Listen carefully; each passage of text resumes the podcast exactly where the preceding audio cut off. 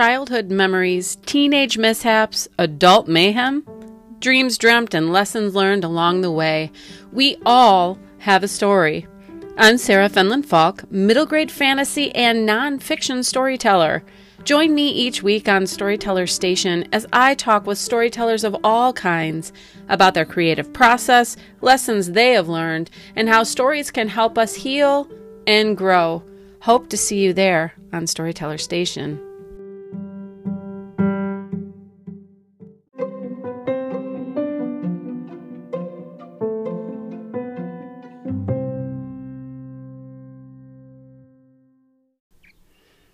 Welcome back to Storyteller Station, my friends. I'm so glad you're here, and I hope that whenever and wherever you're listening to this, that it is a beautiful day in your neighborhood. It is a lovely day in Illinois, and oh my goodness, I have just had a wonderful day. It's been beautiful. I've been able to sit outside and do a little reading, and so I anytime I can get outside, I love it. I hope that you are able to enjoy the great outdoors wherever you are at as well. For today, some some news, the latest news and goings on here. I was able to complete all of the edits for Ordinary Guy, Extraordinary God, which I talked with you a little bit about the fact that I was editing and had been helping kind of shape up um, my dad's book, his first book, the one that I have been on him to write for a while now, and it's finally shaping up. So now it's going to enter into the formatting stage, which is something I'm learning to do, and um, hopefully I can get a good handle on that so that we can just get that book out. And the re- release date is to be announced. Um, we're hoping next month it will come out, but we have not settled on a day yet and we'll let you know as soon as that comes about. Also, for me, next month, I'm going to be re releasing Finding Myself Facing Cancer. It is the second anniversary of that book, and it is time to add some things into the book. Actually, it's the third anniversary. Oh my goodness, time flies. Um, I after I published the book the first time, I had an episode with skin cancer and had to deal with certain things in that respect, including, oh, guys, this was just. I mean, it's a big long story. I won't get into it here and now, but basically, I had to have the side of my nose reconstructed thanks to this undiagnosed skin cancer that I had been asking um, a dermatologist about for quite some time. So then was able to um, was able to come, you know, find someone who actually diagnosed, and thank goodness for that because um, who knows if it had gone on any longer what that would have been like. So I I document that in the book. I added a little afterword in the book. So that is there and I'll be kind of rebranding and recovering finding myself facing cancer and keeping it together, a patient's companion through decision making, which was the workbook follow up. I shared some of my thoughts and decision making process in um, selecting doctors and making health decisions when I was diagnosed with breast cancer in um, 2015. So that workbook will also be rebranded and re released. And very exciting. Last year, I spent a lot of time in a recording studio and have actually put Finding Myself Facing Cancer into audiobook format, which I will be releasing next month as well. So there's a lot of really fun stuff. Stay tuned to find out more. But as for today, I thought that I might share a little bit with you. I know a couple weeks ago I had talked about Reedsy, reedsy.com, and they have many, many author tools and tips and um, even services that they offer that are fantastic, but they also offer prompts and the uh, writing contests. So I've been, uh, I've, I read to you a couple weeks ago the first submission that I had made to the contest, and so I thought that today I would um, go ahead and read another short story that I submitted a couple weeks ago, which did not win the contest, but it was still a lot of fun to write. And it's interesting. So if you're listening and you're listening with the littles in the same area, you might want to wait. This um, this is a little bit of a darker story, and um, I'm not going to give any more away than that, but it kind of unfolds as it goes along. And so, if you have children in the area, you may want to put in your earbuds or um, wait for later. But if you are all clear, then please enjoy the reading of Secret in the Wood. The moon lit the rough little path, but just barely. The peaks of the trees hid ground from sky.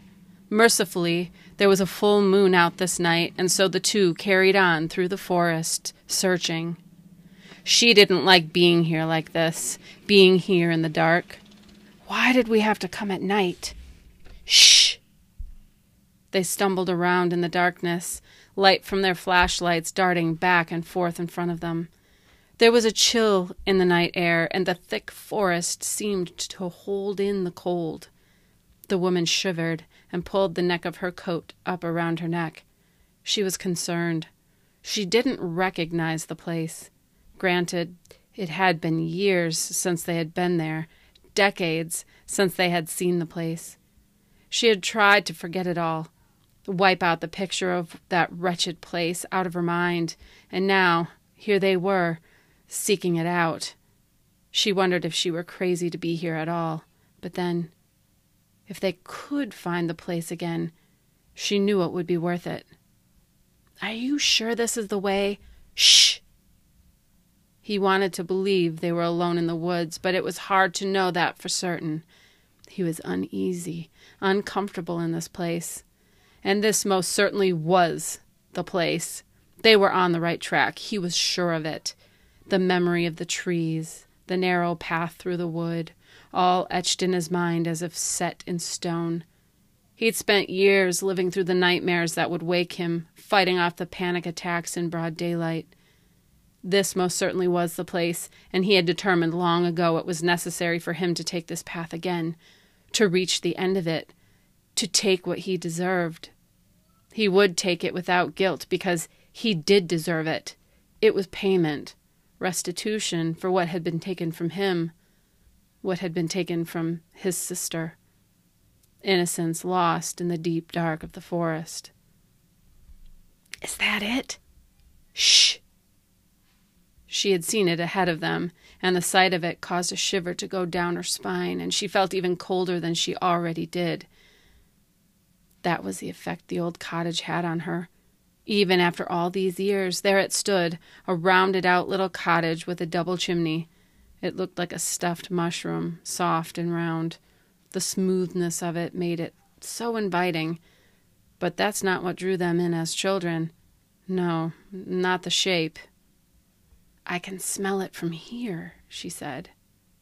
He didn't hush her. He could smell it too, and it stopped him from moving, kept him frozen in his tracks. He felt like a boy again. If he hadn't been a fully grown man, he may have wet himself in fear. When he had first seen the place those many years ago, he had felt nothing but joy and excitement. After all, what child doesn't dream of a house made of sweets? Let's go in and get this over with, she said. He nodded and walked as closely to her as he could without bumping into her with every step. If he had been a boy, he would have held her hand, gripped it for dear life. But he did not. Of his own will, he took one brave step after another. The place smelled sickeningly of sugar cane and the heavy stench of molasses. It made him gag. She coughed a little too. As they approached the threshold, they looked up at the roof, as if instinct told them each to be sure to check for smoke coming from the chimney. There was none, and they both released the breath they had been holding. They nodded at one another and approached the door together. It was not even latched shut, and the two walked in without incident. The inside of the cottage hadn't fared as well as the exterior, all due to a hole in the roof. From where they stood, they could look through the large opening and see the moon lighting up the space. A large cage stood off to one side of the room, and the man shuddered at the sight of it. The woman was staring at the oven off to the other side of the room. The heat of flames leaping at her face and the smell of burning flesh were not so distant memories. She turned to her brother. Where is it? she snapped. He startled at the sound of her voice, which had broken into his thoughts. Thoughts and memories of a little boy locked behind cold bars as an old woman prepared for her evening meal. He looked straight ahead from where they stood and saw that the items on the counter hadn't moved since they had been there. The bread box sat in its place on the shelf, and he ran to it. She was close behind him. The secret would be there. He opened the box and took the envelope that was so carefully secured to the upper lid. In the light of the moon, they opened the envelope and together read the coveted recipe. This recipe had been sought after, bargained for, and thought to be lost. But the children had been captive here, knew exactly where it would be. Now this gingerbread recipe belonged to them.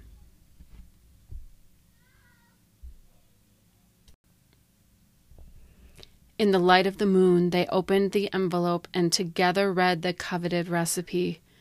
This recipe that had been sought after, bargained for, and thought to be lost. But the children who had been held captive here knew exactly where it would be. Now this gingerbread recipe belonged to them. The old woman had paid for it with her life. They had kept the secret of it all of their lives, and now they held it in their hands. She's rolling over in her grave knowing we have this, he said. He felt stronger, braver somehow. He felt vindicated. She felt calm and resolved as if this was meant to be. The witch who would have eaten them, had they not shoved her in the oven, would now be feeding them with this recipe for the rest of their lives. Hansel and Gretel stepped out of the cottage together. The smells no longer sickened them. The cold caused no discomfort, and the darkness of the woods enveloped them like the hug of an old friend.